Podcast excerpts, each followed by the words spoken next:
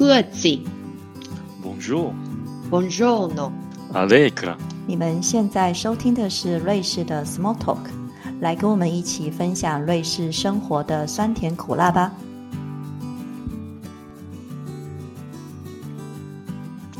大家好，我是舒婷。我是 Debbie，我是 Sophie。乌克兰跟俄罗斯开战也已经超过一个月了。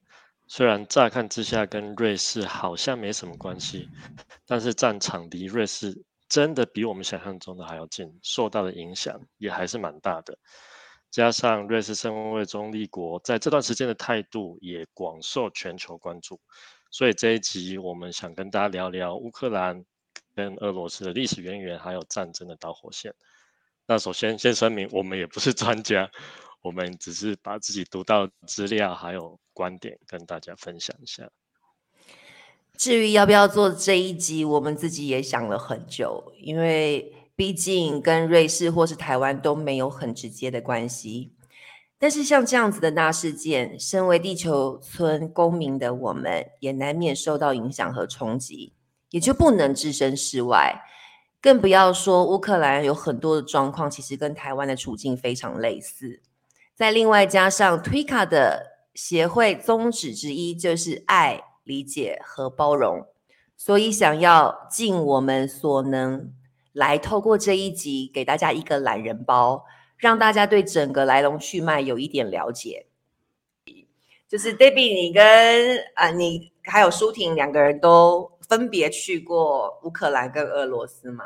那你们认识那边的人吗？我只有去过乌克兰、俄罗斯，我还没有去过。嗯哼，认识那边人哦？呃，应该说我们的蛮多的学生是俄罗斯人，也有一些乌克兰人，但是大家自己就会发现，就尽量不要提到这个话题，特别是在战争的期间。对，所以我就假装不知道这件事情。嗯，那苏对啊婷呢？嗯我自己是去过莫斯科而已啊。嗯那哼，对啊，那因为在其实那时候我在学生时代有很多俄罗斯的好朋友，然后在工作也有一些乌克兰人的同事。嗯，所以他们真的就听起来好像俄罗斯跟乌克兰，从你们认识的，你就会感觉是敏感的。你们要提到这个话题就敏感，所以到底他们在民族上面有什么样的关系？其实，在很早很早以前，他们真的是同一个民族啊。那时候在十一、十二世纪的时候，就是有他们是一群所谓叫罗斯人。那罗斯人其实就是当初东斯拉夫人跟北边维京那边的诺诺曼人的混血。那他们那时候其实是在北方是一个蛮强大的民族，然后甚至组成了所谓叫基辅罗斯公国的呃一的一个联盟，就很多很多国家组成的。后来这个民族就是这群罗斯人呢分裂了，那当初就是因为蒙古人入侵，然后有一群人就乖乖的受蒙古的统治，然后这群人呃就是现在的俄呃俄罗斯人。那有另外一群人呢，他们就抵抗蒙古人的统治，然后所以他们就独立出来。那但是这群被独立出来的人呢，后来又被波兰人打过来，然后波兰打过来，就让这这另要另外一群人呢分裂成乌克兰人，现今的乌克兰人跟白俄罗斯人。那其实俄罗斯人在蒙古人的统治下，大概经历两百多年的历史。那所以俄罗斯跟乌克兰跟白俄罗斯这两个的差距，就是慢慢的渐行渐远。听起来是的确有一点复杂哦，他的那个对历史的爱恨情仇，所以他们以前一原来是一家人，然后又因为分裂，然后跟被不同的国家统治，渐行渐远。嗯，因为白俄罗斯我也去过哎，我我记得我去白俄罗斯的时候，那种感觉就是死气沉沉，可能又是冬天的关系，所以又觉得很冷。可能白俄罗斯又更像俄罗斯那个感觉。那乌克兰的话，我那时候的感觉就觉得他们很想要往欧呃欧洲那边靠，就是西欧那一边，他们嗯非常想要跟西欧一样变得更加的繁荣，他们不太想要往俄罗斯那个方向走。对。那我也很好奇，既然他们语言上有没有什么差别啊？乌克兰语跟俄罗斯语？呃，其实乌克兰语、俄罗斯语跟白俄罗斯语，他们都属于东斯拉夫语系。那就是我们刚刚讲，因为历史的关系，他们原本其实是一家人，但是俄罗斯人长期因为在蒙古人统治下，跟其他两群人呃分别了两百多年，所以语言的发展也就比较远。那乌克兰跟呃白俄罗斯呢，这两个语言其实比较近的。嗯哼，对，所以他们他们就是还蛮互通的。那可能你会问说，那俄罗斯人到底听不听懂乌克兰话？嗯哼，其实可能他们听大概只有听了听得懂大概六十 percent。嗯哼，嗯那在哼乌克兰呢，因为乌克兰几乎每个人都会俄语，对，他们从小就要学的呗，在学校里面。对，嗯哼，嗯哼，而且其实乌克兰有很多人的母语其实是俄语。嗯，在东斯拉夫人分裂之后，乌克兰跟俄罗斯的关系又怎么样？他们是怎么发展的？对，其实我们现在讲乌克兰这个国家，它也是非常非常新啊，非常非常就是相对比较年轻的概念。那以前乌克兰的领土也都没有固定，那但是我们往历史回看的话，大致上可以就是从涅伯河分概括的分成东乌克兰跟西乌克兰。那在历史上的战争也基本上都是以这个为交界的。那后来西乌克兰呢，它它是在波兰立陶宛呃王国统治下，那波兰立陶宛他们是天主教，但当东斯拉夫人当初主要还是东正教。西乌克兰精英呢，就是为了就是能够挖一点好处，所以就改信天主教。其实那时候乌克兰精英跟就是我们现在讲不够接地气，所以他不能够把他们的理念啊什么什么传达给农民。那其实乌克兰又是一个很很以农立国的国家，那就是造成农民一般来说政治冷感，那他们也对民族比较也没有认同。然后后来我们后来我们知道说波兰立陶宛王国它也瓦解了，那它就变成奥匈帝国的一部分。对，那东乌克兰呢，他们那时候就是有所谓的哥萨克人，那哥萨克人他们其实就是蛮巧友善战，就算是骑兵团。那后来后来他们就是为了寻求一些比较大的支持，他们就呃签约，然后就是跟当时的沙皇俄国签约，然后变成他们的一部分。那这个就是当初所谓的 Pereyaslav Agreement。那但是在沙俄统治的时呃期间呢，他们也是实施俄罗斯化，就变成乌克兰语，呃，跟他们自己的文化呢，也是受到当局的打压。但是后来一九零五年俄国革命之后，就是他们觉得，因为他们内部有很多问题，所以他们就是呃取消了对乌克兰语的打压，然后这时候就开始有比较多民族运动兴起。那这时候东西乌克兰又开始比较多的交流。因为这个已经讲到近代的比较近代历史了嘛，那之后就爆发了第一次世界大战。那乌克兰呢？他们站在哪一边？西乌克兰它是属，他们当时是属于奥匈帝国的一部分，俄国就是敌对的。嗯，对。那所以乌克兰的那那块地呢，因为就是两个同盟的交界，然后加上他们国家本身就很平，嗯，所以他们常常就是变成战场。嗯，那也因为他们东西乌克兰受就是分别在两个不同的同盟底下，常常发生东西乌克兰要互打，嗯呃，的的情况。对啊，嗯那其实，在第二次世界大战之后，呃，乌克兰因为民族运动嘛，他们东西乌克兰想要整合啊，然后他们也想要就是成立就是属于乌克兰自己的国家，但是因为东西乌克兰长期在不同的呃国家或者是不同的呃那种 mentality 统治之下，嗯他们建嗯国。之后，他们因为就是内内部意见分歧，没有办法达成共识。嗯，那之后乌克兰就到苏联底底下被统治，他们情况如何？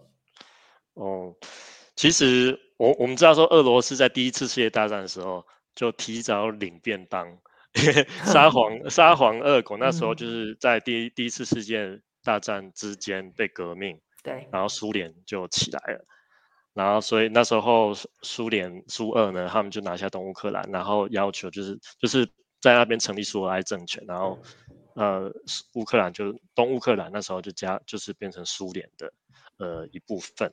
那他们那时候也是蛮积极推动乌克兰化，就是本土化的政策。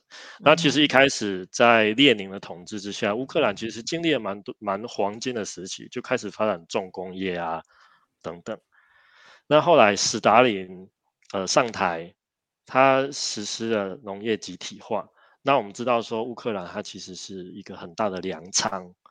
那那时候在呃那个农业集体化的实施过程呢，他们就征收了很多粮食，然后也打了很多富农，就是有点斗斗争这概念。然后那时候就造成乌克兰大饥荒。来，在那那几年呢，大概死了好几百万人。那后来呢，苏联又从那个从波兰手手手中攻下西乌克兰，然后那时候西乌克兰就是跟着被并并到那时候苏联的乌克兰国里面。那在苏联统治底下呢，因为共产党他们其实就是想要把全部的国家都变成一样，所以他们在苏联全境。都实施了俄罗斯化的政策，那这个方面就是不只是语言，还有文化方面。然后他们就当局呢，就把很多俄罗斯人就是送到呃当今乌克兰的领土，北韩那个部分嘛，他们也是在苏联统治之下。那斯大林那时候就很害怕他们会自成一群，然后他就把这群人送到基布拉什尼亚布的中亚。这就是为什么现在在中亚很多韩裔的就是这样子。那其实，其实这时候，那当局把很多俄罗斯送到当今的乌克兰，其实就有点埋下现在战争的导火线。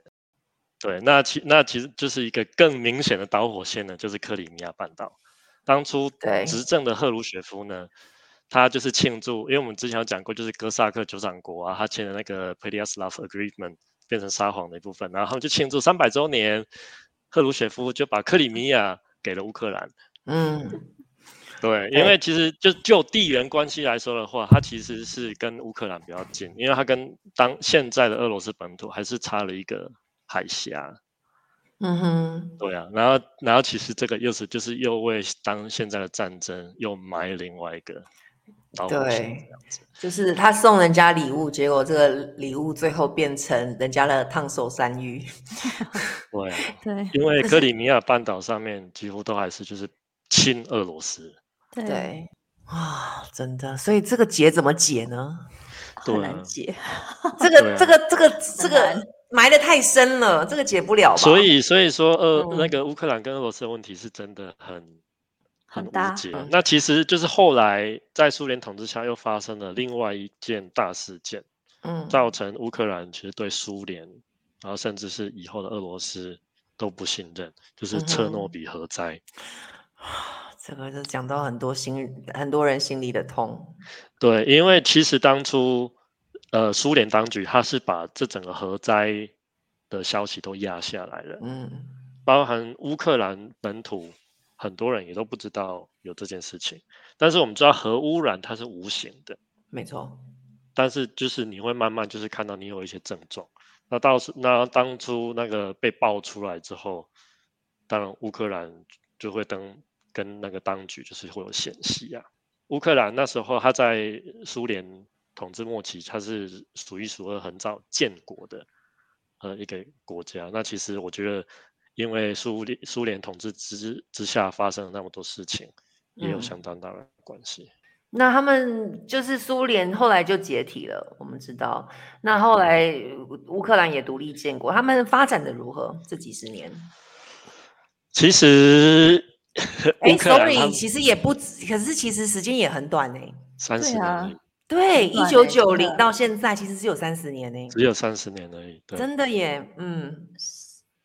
哦，所以他们就很想把它再收回去，就对了，就觉得没有分开太久再收回去的感觉。对，因为其实我们我们刚刚提到东那个乌克兰，他们自古就分成东西，那所以他们即使在苏联解体之后独立建国，也因为心态的不同，有很大的矛盾，有有人比较亲俄，有人比较亲亲欧。那其实这个内部的空转就让乌克兰其实就有点停滞的。是在这时候又发生了一一件事情，就是乌克兰它在苏联统治底下，其实发展了很多重工业，那包含军事跟核武。那可是当那时候很多西方国家当然就不希望乌克兰继续发展核武啊，还有一些前苏联国家其实不止乌克兰，那所以他们就签署了一个布达佩斯安全保障备忘录。就包含乌克兰、俄罗斯还有英美等国，然后要乌乌克兰放弃核武，把这些核武交给俄罗斯。那条件就是，如果乌克兰受到攻击的话，英美其实必须要出来保护。那但是因为备忘录没有一个强制力，那我也不我也不懂为什么当初要签。那如果你现在看了这个备忘录，你就会觉得没有用啊。对啊，没用啊，也也不能这样说啦，就是说他们有帮，但是没有出兵帮忙，但他们提供武器。对，他们也根本没办法出兵吧，因为乌克兰不属于 NATO 啊，所以他也没办法以正式的名义出兵，他只能提供武器啊。对，但是以这个备忘录的角度来看的话，嗯，其实他们是应该是要，他们就装死就对了。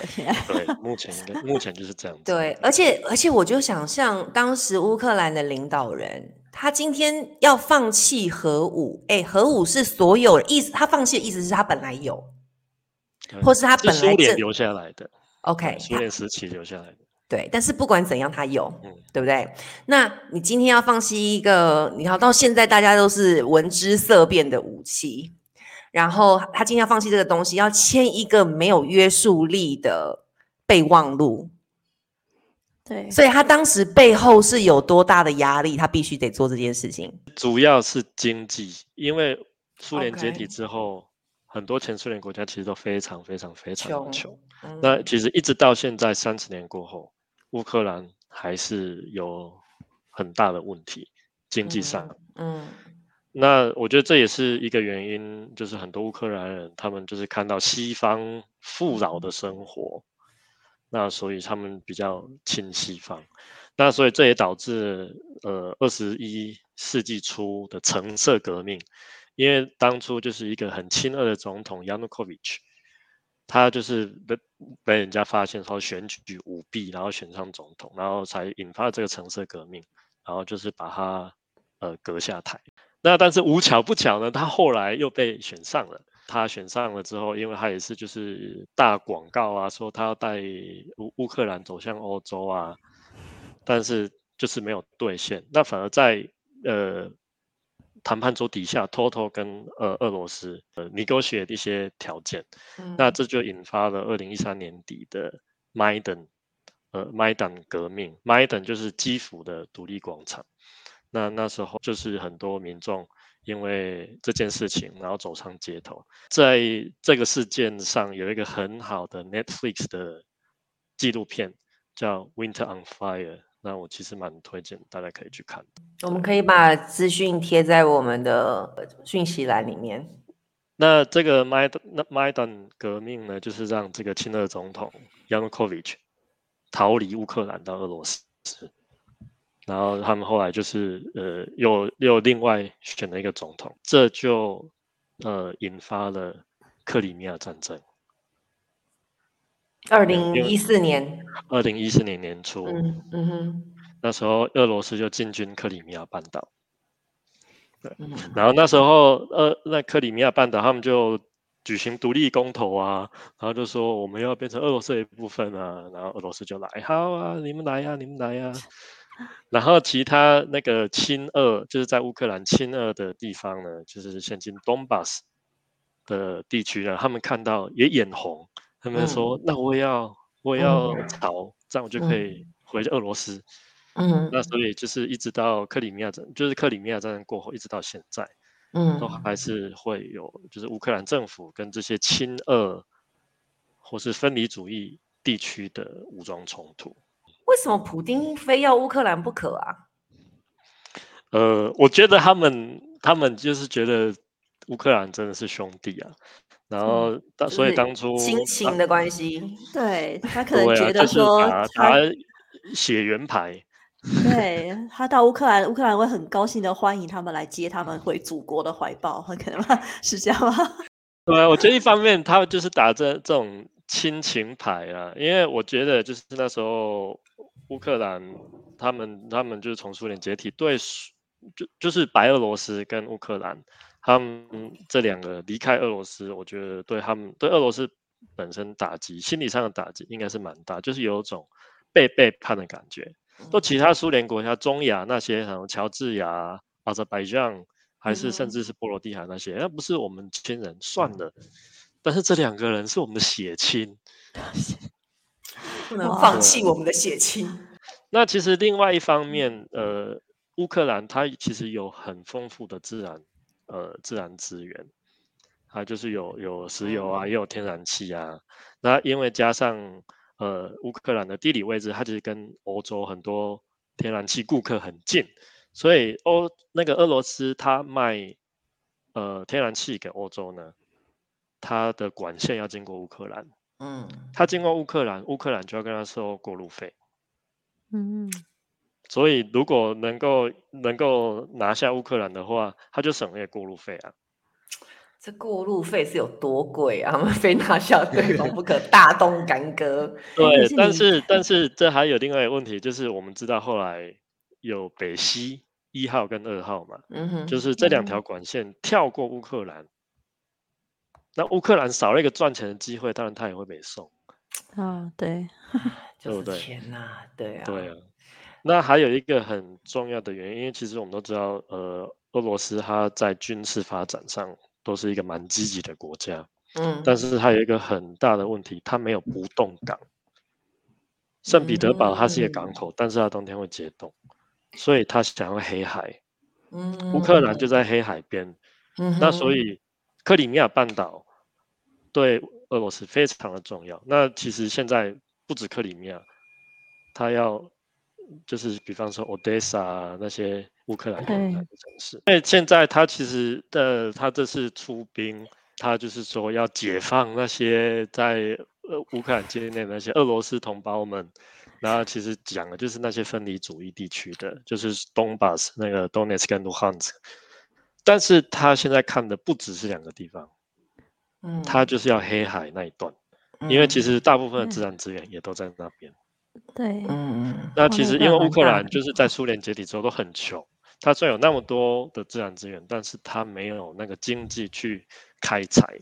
既然这样子，乌克兰就是国家跟国家之间这么多爱恨情仇，他们之间人是怎么样互相看对方的？乌克兰人跟俄罗斯人，其实我自己觉得啦，当然，因为当然你要呃看每个人不一样，但是基本上民间关系都还蛮好的，因为那时候毕竟他们都是属于苏联，那造成说很多。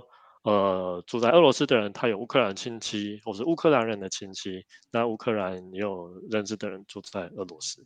那其实你看那个姓就看得出来，就有些人他是有些俄罗斯人，他也是乌克兰姓啊。嗯，好，比方说白俄罗斯总统，他的姓是卢卡申科，什么什么宣口的那个都是乌克兰姓。嗯，当然他本身他的祖籍应该也是乌克兰的，我在想。嗯啊，比方说那个俄罗斯的那个。人称冰上皇帝的花滑选手普鲁申科，他这个也是乌克兰姓。嗯，所以其实我自己觉得民间的态度其实并没有那么敌对。嗯，那当然，我觉得这一切在克里米亚战争之后有所改变。嗯，那特别是西乌克兰人本身就比较偏欧，那那他们就开始会对俄罗斯人有敌对的。态度啊，那现在如果说在现在真的战争爆发了，那俄罗斯人怎么想？其实很多俄罗斯人他们真的很买账哎，那些政府的大外宣，对啊，那就算他们呃他们有在乌克兰亲戚，然后跟他们说当地的情况，他说没有没有，我们是要去解救你们的，你在那边等我们，我马上来。对。对，然后其实我觉得，因为这些就是可能被洗脑的人，然后还有就是在这些在乌克兰看到真实情况的人，或者是一些俄罗斯比较高知识分子，他们会看呃国外的新闻，那会造成他们理解上会有一个很大的落差。嗯，那这个在俄罗斯本土也造成很多家庭跟朋友关系的破裂。嗯，那现在俄罗斯因为就是在战争爆发之后，又通过了假新闻法，也就是说，你就是乱讲一些事情，提到战争呢，你就会被抓去关。俄罗斯？俄罗斯啊？啊，他自己政府发假新闻哎。那所以战争爆发之后，其实，在克里米亚呃战争爆发之后，俄罗斯就陆陆续续很多高知识分子出走。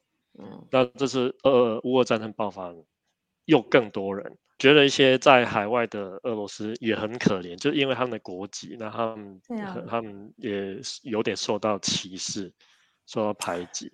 嗯，我觉得也是错很可不是他们的错，但我同时也可以理解大家。一般民众看到俄罗斯人，你可能看的眼光戴上有色的眼镜，这一点我也可以理解。其实我可以分享，我当时战争刚发生第一个礼拜的时候，其实我的画画老师其实是俄罗斯人，他非常棒，因为我已经跟他学画很久了，学了四五年了。然后刚战争爆发第一个礼拜，我就没有去上他的课，因为我不知道怎么面对他。就是即使我们两个人关系这么好。但是对我这样一般的民众来说，我就觉得有点困难，更何况是生活在乌克兰的人。对啊，然后特别是现在，因为西方国家对俄罗斯实施制裁嘛，嗯，那其实很多俄罗斯人也受到影响，嗯，很大的影响。那其实最呃最明显的例子就是这些在海外呃的学生。他们自己没有收入，他们必须仰赖父母汇钱给他们生活，但是现在汇不进来啊。嗯，对。所以你看，受苦的都是一边一般平民老百姓啊。你看普丁现在还是吃得饱、睡睡得好。对啊，反正他钱还是这么多。但是你要想，他的经济制裁的话，等于是住在俄罗斯的那些俄罗斯人，他们也不能用信用卡。你说国外的信用卡。那如果他想要看国外新闻要买 VPN 的话，都不能使用了，就等于是他们的新闻就真的就只能看俄罗斯的。对，那其实我觉得这就有点恶性循环呢。对，因为就变成他们消息就变得更封锁。那其实，在俄罗斯本土有很多反战的人。对。可是因为他们也被制裁的影响，那那他们也会开始对西方世界有点不谅解，那那反而进一步变成。那个普丁，他大内宣的一个手段。那一方面，我会当然我可以理解他们这样子想，但是呃，我们身处的国家对俄罗斯实施经济制裁，我们一样受到影响啊。对啊。那如果因为你在俄罗斯，就是因为你在俄罗斯，然后说要你反战，所以你就不应该受到影响，那我觉得对其他人并不公平。因为这个战争影响的，并不是只有俄罗斯跟乌克兰。嗯，而且战争不是他们的选择。对啊，当然不是他们的选择，受苦的是我们。对啊，我们油价涨了，电费涨了，什么都在涨。嗯嗯，对啊。那如果他们这些虽然在俄罗斯虽然是反战，但是如果你的生活一层就是一样过着跟以前的生活，我觉得跟一一跟其他人比并不公平。我们都知道瑞士。是中立国，那在这次的事事件里面，他还是中立国吗？不是，他已经放弃中立国的身份。人家都要去土耳其谈判，好不好？不会来日内瓦了，是的。真的，我觉得这个中立国，他们当他们讲出这句话，他们要制裁俄罗斯的时候，蛮多瑞士人都挺失望的。嗯，我不知道你们的身边瑞士朋友有没有在讲这些话题。其实我觉得瑞士本身也是蛮分裂的，在这个议题上。那如果你问我的话，我觉得中立本身根本就不存在，特别在这个情况之下，因为当你不发声的时候，其实你已经选边站了，你就是在帮强的那一边。对，那其实瑞士也接收了很多乌克兰的难民，那其实一直到现在都还有募捐物资。跟募款的行动，现在一直都还有。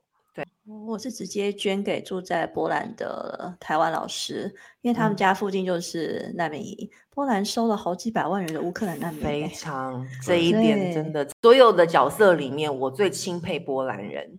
然后我也希望波兰人这一次能够挺过去，因为我们知道收这么多难民，其实。大家一开始是出于同情心，可是真的过了一阵子，对他们的经济也会造成，还有他们的生活也会造成很大的影响。是啊，但是瑞士接收难民，你觉得他们会对我们的生活跟经济造成什么样影响？应该也会吧，因为你们知道之前那个叙利亚来的时候，叙利亚难民来的时候，诶，他们要自己付钱，但是乌克兰难民这次来了，而你说信卡不用钱，坐火车不用钱，对，很多都不用钱啊，每个月还可以拿钱呢。对啊，可是之前叙利亚那一波的时候是没有哦。嗯哼，嗯。对啊，因为这种差别待遇，欧洲很多国家其实就饱受批评。没错，嗯，其实身边人大部分都是反反对战争的啦。嗯，那我觉得就是在这个战争，不只是我们在国际上都在看一个国家的动作，就是中国。嗯，那我其实没有很多中国人的朋友，我也不太能呃讲说他们到底是怎么看的。但是我之前听了一个 N T T 的 Podcast，我印象蛮深刻的。Podcast 故事里的主角是一个叫王吉贤的中国人，他原本是一个很爱国的一个中国人，然后他住在 Odessa，就是乌克兰的南部那个港都。他从战争爆发之后呢，他就一直在在他的呃平台上上传很多影片，就是有点实况报道。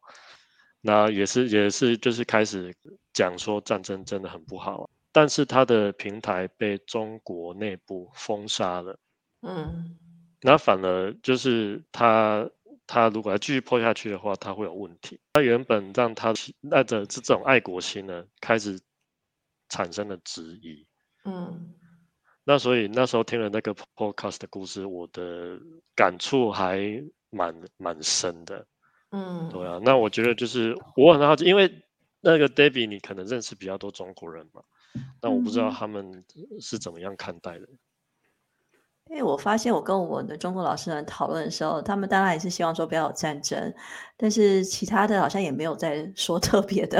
因为对他们来说，呃，可能说追剧，或者是买什么东西，或者是工作的事情，跟他们能够息息相关的会比较重要。